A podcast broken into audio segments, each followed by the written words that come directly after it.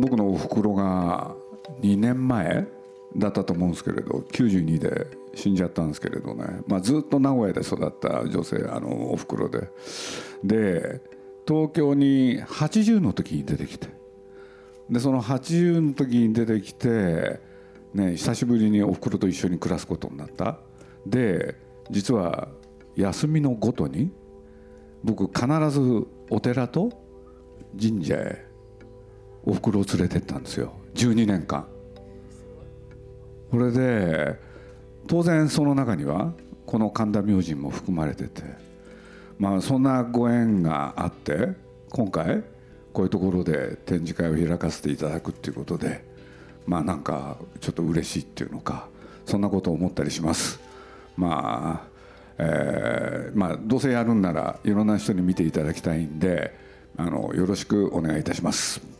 日頃から鈴木さんの頭の中を見てみたいと思ってたもんですから本当に頭の中が全部展示されているような空間でかつあのパワースポットのような感じもしましたんですごくあのあの人気が出ちゃうんじゃないかと思って一歩先に見せていただいてあのはラッキーでした。はいありがとうございます。はい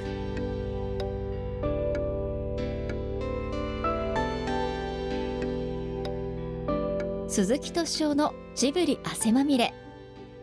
今週も先週に引き続き鈴木敏夫とジブリ展開幕前夜の特別集会夏木マリ×鈴木敏夫二人の湯婆婆開運トークショーの模様をお送りします。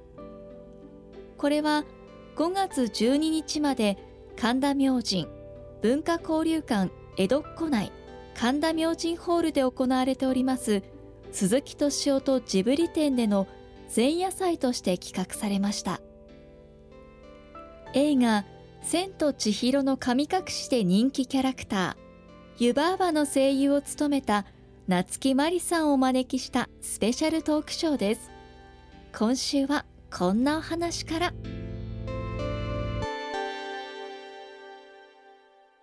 でも本当にあのなんていうのかなこうしてご縁ができて、はい、あの鈴木さんという面白いあの男性とあの話したりこうしてね今日も時間を持たせていただいたりとかあの接する時間があってすごく刺激になってます私。変わったおじさんだから。だから本当に。だって電話で喋ってる時ね、うん、僕何も喋ってないですよね。いやいや喋ってますよ鈴木さんも。あ夏木さんですか？って。でダーッと話すでしょ？はいわかりました。ってかな。そんなことあの要点だけねお忙しいと思うので要点だけお伝えしてでどうですかっていや今日もね僕朝からお付き合いしててね、はい、すごい方なんですよ。何がですか？もうなんていうのかな勘がいいんですよね。勘が。勘？うん勘はいいしね。勘はない。ろんななんていうのかな頭がパッパッと回転するんですよね。いやいやしないですしないです。回んないです頭。今日本当に僕はお礼を言いたいなといやもうこちらこそありがとうございます。もう本当に。今日はさこういう話でいいわけ？なんかもっとみんなジブリのこと聞きたかったそろそろあれかな？え？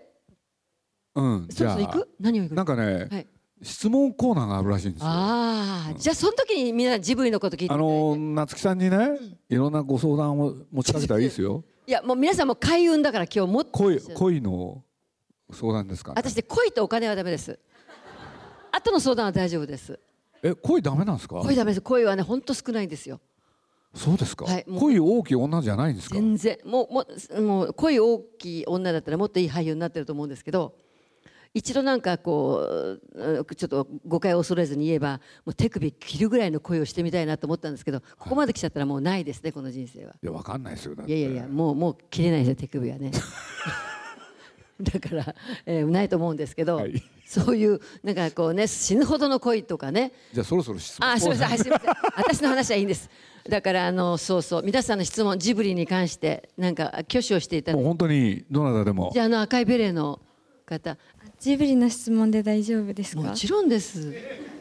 千と千尋の神隠しのあの湯婆婆のと銭婆のどっちでもいいんですけど。ごめんなさい。あきっときっとね熱狂的なファンですよね だって。皆さん拍手を差し上げて。夏木さんがいるからですよ。いやいやいやでもジブリ作品の絶対ファンです。そしてはい。ごめんね。アフレコをする上で、一番その思い入れが強いセリフというか大変そのそのセリフとなんか裏話みたいなのが聞けたら嬉し裏いです。話たくさんありますよ。ねあのねまずあの湯婆婆はあのパン台本もらった時にやっぱり悪い人っていう印象がまずあったんです私の中で。悪役っていう印象があって。で俳優はある程度いつも悪役をねやる時に張り切っちゃうわけですよ。自分のどっか悪いところがバンと出せると思って。で私なんかもジブリとご一緒するので悪役 A コース悪役 B コース C コース D コースぐらいまで作って予習ばっちりでも張り切っていってスタジオでうわーわーやってたら宮崎さんが後ろからいらしてトントンと私の肩を叩いて「あのねあのそんなに頑張らなくていいよ」と。でこのジブリはね一番上に鈴木敏夫という金勘定してる男がいるんだと。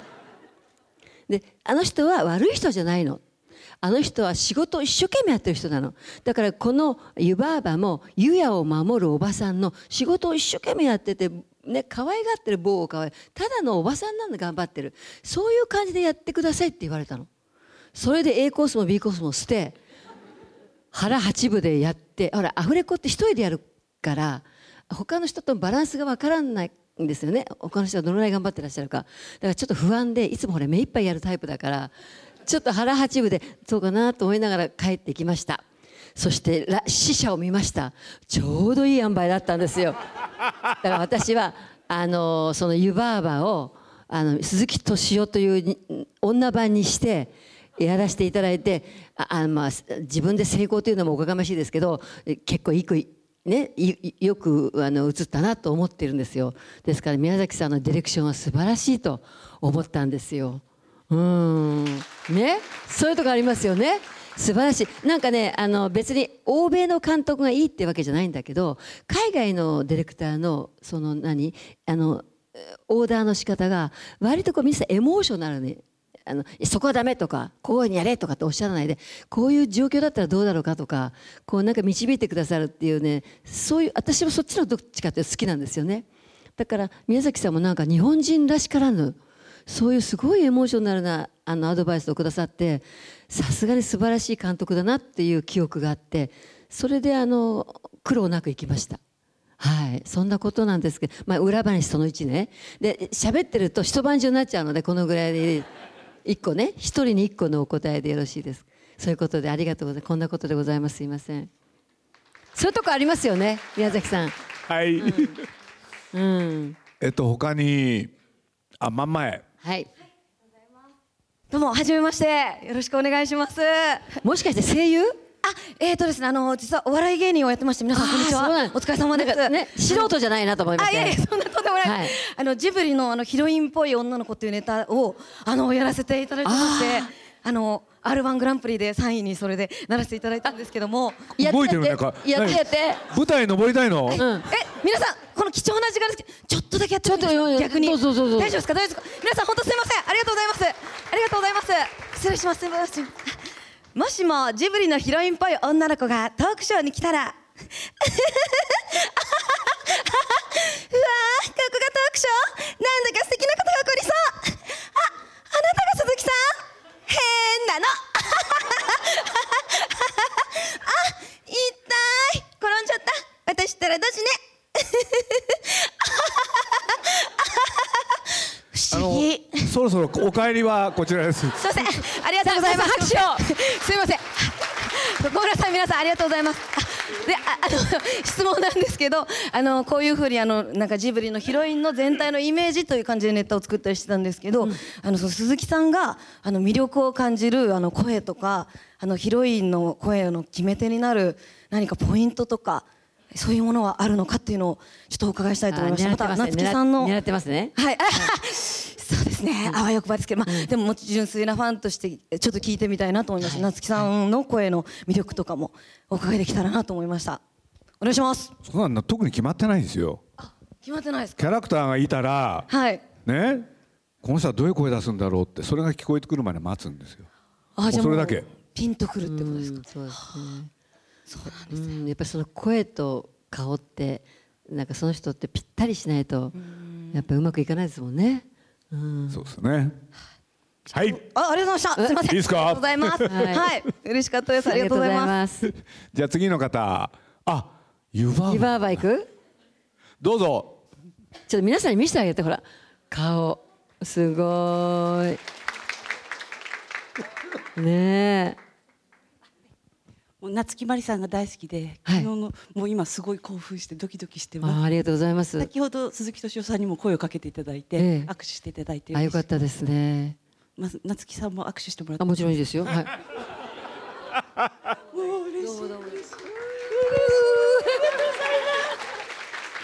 い。やで質問なんですけど、はい。ジブリじゃないんですけど背中になんか素敵な赤い文字があるのが何かなってここで見てて気になったのでーこのサムエの、はい。これね私が25年今年6年目に入るんですかね。印象派というパフォーマンスをやってるんですね。それのちょっとあのあれです。あのサムエルです。はい。はいなるほど。です印象派と書いてあるんですね。はい印象派と書いてあります。はい。ありがとうございます。それだけ？ああと夏木マリさんを湯婆婆役に選ばれたこう理由を教えてもらえたら嬉しいです。あ僕ですか？僕ですか？はい。忘れましたね。でもあのね他に候補いませんでした。うん。これ本当です。それで夏木さんの名前が出た時にそれを聞いたある女性スタッフがねもう大ファンでもうバッチリって言ってそれは覚えてますーえーそれでもうとにかく夏木さんに決まるんですよありがたいです、ね。はいありがとうございましたそんなこと。です。もうすいません。ありがとうございました。今日は素敵なお話をありがとうございます。とても楽しく聞かせていただいております。あの湯婆婆とゼニーバをこう演じ分けたりとかはされたんでしょうか？またその時にそのゼ湯婆婆を演じるゼニーバを演じるという時にこの気をつけたこととかあれば教えていただければと思います。はい。いします。あのそれもあのまた張り切ってゼニバだ湯婆婆だって A コース B コースやってやろうとしたんですけど宮崎さんが変えなくて結構です。そうおっしゃってました。だからあのもう見た人がもうずゆ何ゼニーバだったらもう変わってるんだねきっと。そういうことですかあれね。そんなにああだこうだしなくていいと。いうことで、まあ、ち絵がちゃんとできてるからだと思うんですけど。とにかくね本当はね別のキャラクター描こうと思ってたんです。だけどねもう時間的なね。もうとにかく描かないやらなきゃいけないでしょ。だからある日突然ね追い詰められた瞬間「双子だったんだよ鈴木さん」って言い出して。俺でね「双子ってどちらが姉さんっていうのは決まってるけどなんか違いはあるんですか?」って聞いてた時「いや特にない」っつって。もうこれですよ。あそうですか。そう。だから声も特にいいうこと。でもちょっと違って聞こえるんですよね。あれ不思議なもんですね。うん。だから双子の役はこ今回次回からもしいただいたらそうしようと思ってます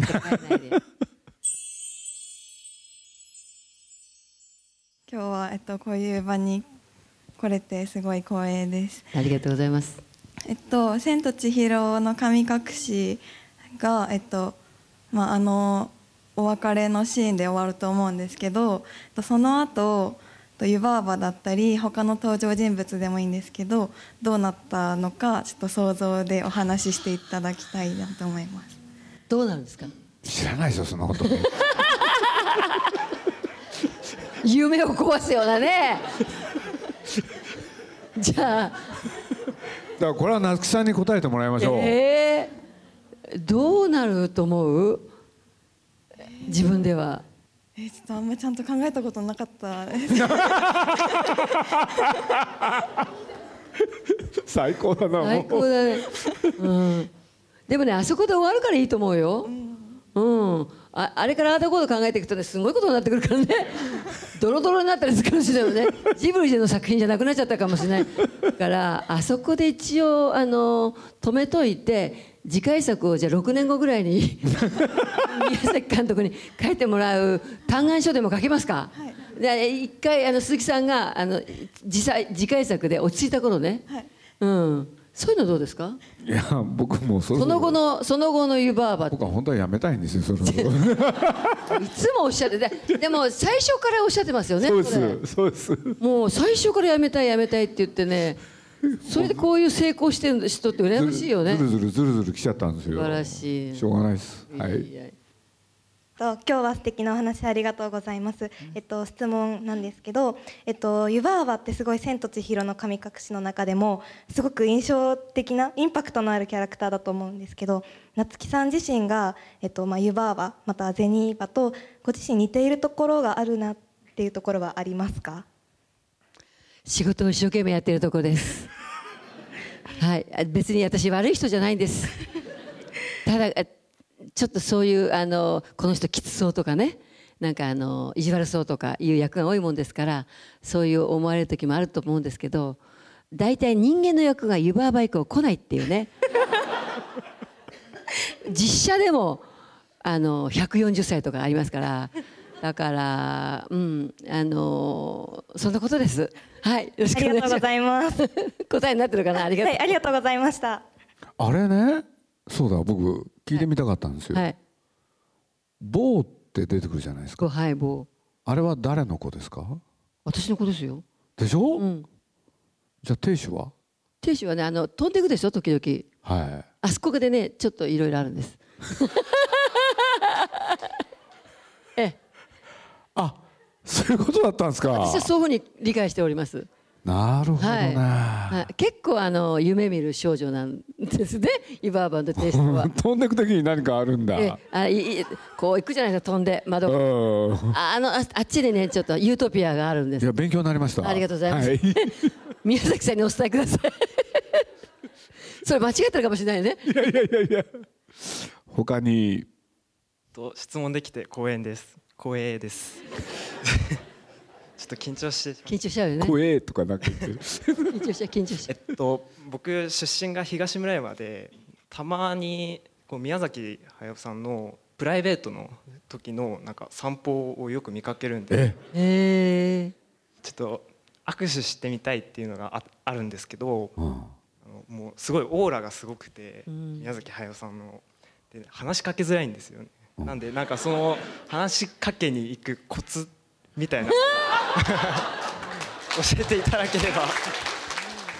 嬉しいんですけど。あのね。彼ねまあまあ座ってくださいよ。あの彼電車大好きなんですよ。だからいろんなとこ行く時にね必ず電車に乗る人で。僕らはねまあ宮崎駿でしょ？それやめてくれと。ね？とかく世間を騒がすから。そしたらね彼が言うにはですよ。俺はね電車に乗る時はいつも怖い顔をするから。誰も俺だと気がつかないんだって。真剣にそう言うんですよ。だからね俺が乗ってるなんてね世間の誰も気がついてない。でそんなある日2人で電車に乗んなきゃいけなかったんです。まあ一言で言うとみんな見てんですよね。ね？そしたらあるね女性だったかな。あの勇気を出してね？あの握手してくださいって来たんですよ。俺でね？しょうがなくてち,、ね、ちょっとだけ触ったりしてね。でね？電車降りたんです。降りたら怒ったんですよ。普段ね絶対ね？俺だと分かんないのに鈴木さんがいたからだって。それも言えるよね。言える言える、うんうん。えー。だからねこれ本人はね別人になりすましてる気分なの。わかる？だからそれがねだから歩いてる時も多分そうだと思うわけ。それがねあ宮崎さん握手なんて言ったらね話ややこしいんですよそうだね。本人はだってせっかくうまくいってると思ってんだもん、ね。でそっとしといてあげた方がいいかもね。えそうですか。ねどう？ですか、ねはいそう思います。ね。うん。見ただけでもよかったということで。ねジャニス・チョップリンが好きなんですかそういえば。はい。突然。突然、ええええそうなんです。いや私ねあのいいですか？こんな話して。はいいいですよ。70年代にあの昔あのなんていうんですか？グループサウンズ、はいはいはい。この間萩原健一さんがあのお亡くなりはいはいはいあの時代にグループサウンズを追っかけていてそれですごい私の大好きなグループサウンズのバンドがあのビートルズの朝日のあビートルズとか朝日のあたる家アニマルズとか。すごいいい曲をいっぱい歌ってたの。でこれ私たち私のバンドはいい曲歌うなと思ったら、これはカバーだと。友人が教えてくれて、それでえーってがっかりしてレコード屋さん行って、で本物のアニマルズとかビートルズが出てきたわけですよ。はい。でパッパって見てた時にジャニス・ジョプリンの「パール」を見つけてはい。でそれを聞いた時にぶっ飛んでこんな声の人いるんだと思ってそれでバンド形態でジャニス・ジョプリンみたいに歌を歌いたいっていうのが少女の頃の夢だったんですけど、はいさっき鈴木さんがおっしゃったように「靴下なんちゃら」っていう歌で出たので 歌謡曲路線になっちゃったわけですよ一挙に。だからずーっと私はジャニス・ジョプリン聴く音楽でそれで今のあのあのパートナーがあのパーカッショニストなんだけど、はいはいはいはい。いあの一緒になった時えなる前か。なる前にバンドを作ってそれであのそれこそそうです。さっきのあのあのジャパンエキスポ行った時もそうですけど、あのブルースロックを歌い始めたのがだから自分の夢を叶えるのに30年かかったんですよ。時間がかかったんですね。何でも人より早いか遅いかでねちょっと逃してるんですよ。じゃあ。せっかちなのにね。そうそう。だすごい損してるっていうか。うんなななんでジャニスいやなんかあのねスタッフの一人がね教えてくれたんですよ、はいあそうですジャニスが好きだって。そうですか。でまあ僕ジャニスそのものもちょっと置いとくとね、はい。あの後に映画ではい。あのローズっていうはい。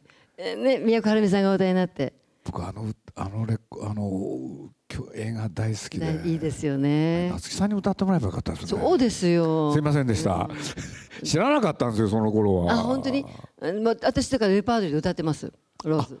そうなんだ、はい。そう。でこの間あの加藤登彦さんが、はいあのある地方都市のあのジブリのコンサートをやるっていうので、私と中川翔子ちゃんが参加して、あそうなんだジブリの歌だけ歌ったあのコンサートをやったんですよ。今日お見えになってたんですよねあそうですか。そうなんですよ登彦さん？そうあそうです。お会いできなかったですけど、その時にあのみんなでローズ歌いました。あそうなんですか、はああいい歌ですよねい。いい歌です、ね。僕あの映画も好きだよね映画もねマネージャーとねロック歌手のそうですん、あれだってベッドミドラーが彼女がモデルですよね、はい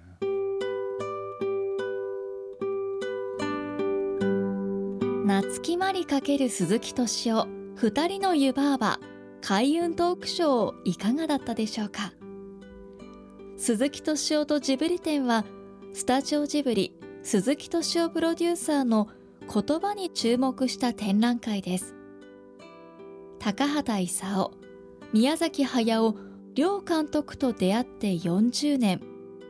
風の谷のナウシカ千と千尋の神隠しそして風立ちぬかぐや姫の物語までジブリはどこから始まりどこへ向かうのか。鈴木敏夫氏の原点から今を自身の書画やジブリ作品の資料を用いて紹介することでスタジオジブリの秘密に迫ります。神田明神ならではの新展示や需要品メニューもご用意しております。5月12日までの開催ですのでこの機会にぜひ一度足を運んでみてください。今日はありがとうございますね本当に。いやいやあの私は本当にあのいいことばっかり言っていただいて違う違う。あの恐縮してるんですたくさんの作品がある中で湯婆婆のやらせていただいた私を今日呼んでくださって一人しかね今日呼べたくさん呼べないですいやもう今日ねもうとにかくこの展示をやるって言った時に神田明神だったでしょ、はい。で僕ねパッとね、トークショーやってほしいって言われた時夏木さんって言ったんですよ。スタッフがみんなびっくりしちゃってね、ええで僕は夏木さんとなんだあの仕事にお目にかかっただけだから、はい。そんな親しいとかそういうことは皆さん誰もね分かってなくて、うん。いやただこの間ねちょっといただいたね手紙っていうのかそれを見て僕はちょっとショックを受けまして。でそれは何かというとですね皆さんもぜひねこれあれなんですけれど書道がうまいんですよ。やめてください。もう鈴木さんにそんなこと言われたら今日今帰りたいです。そうなんです。ねだどうこれのこれを見ていて字が上手なんて言われたらもう今日お疲れ様でしたって感じですよ。僕今日会いたくなかったやだいや私も今帰りたい、今日は本当にあのじゃああの皆様お忙しいとこお付き合いくださいましてありがとうございましたありがとうございました。ありがとうございました。こんなんで大丈夫でしたっけね？はい。はい。じゃあまたあの絶対鈴木さんのあのミュージアム行ってください。めっちゃ面白いですから。鈴木さん今日はありがとうございました。とんでもないです。ありがとうございました。ありがとうございましたはい。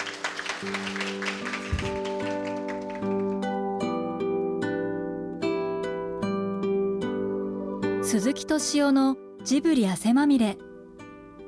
この番組はウォールト・ディズニー・ジャパンローソン日清製粉グループ au ブルボンの提供でお送りしました。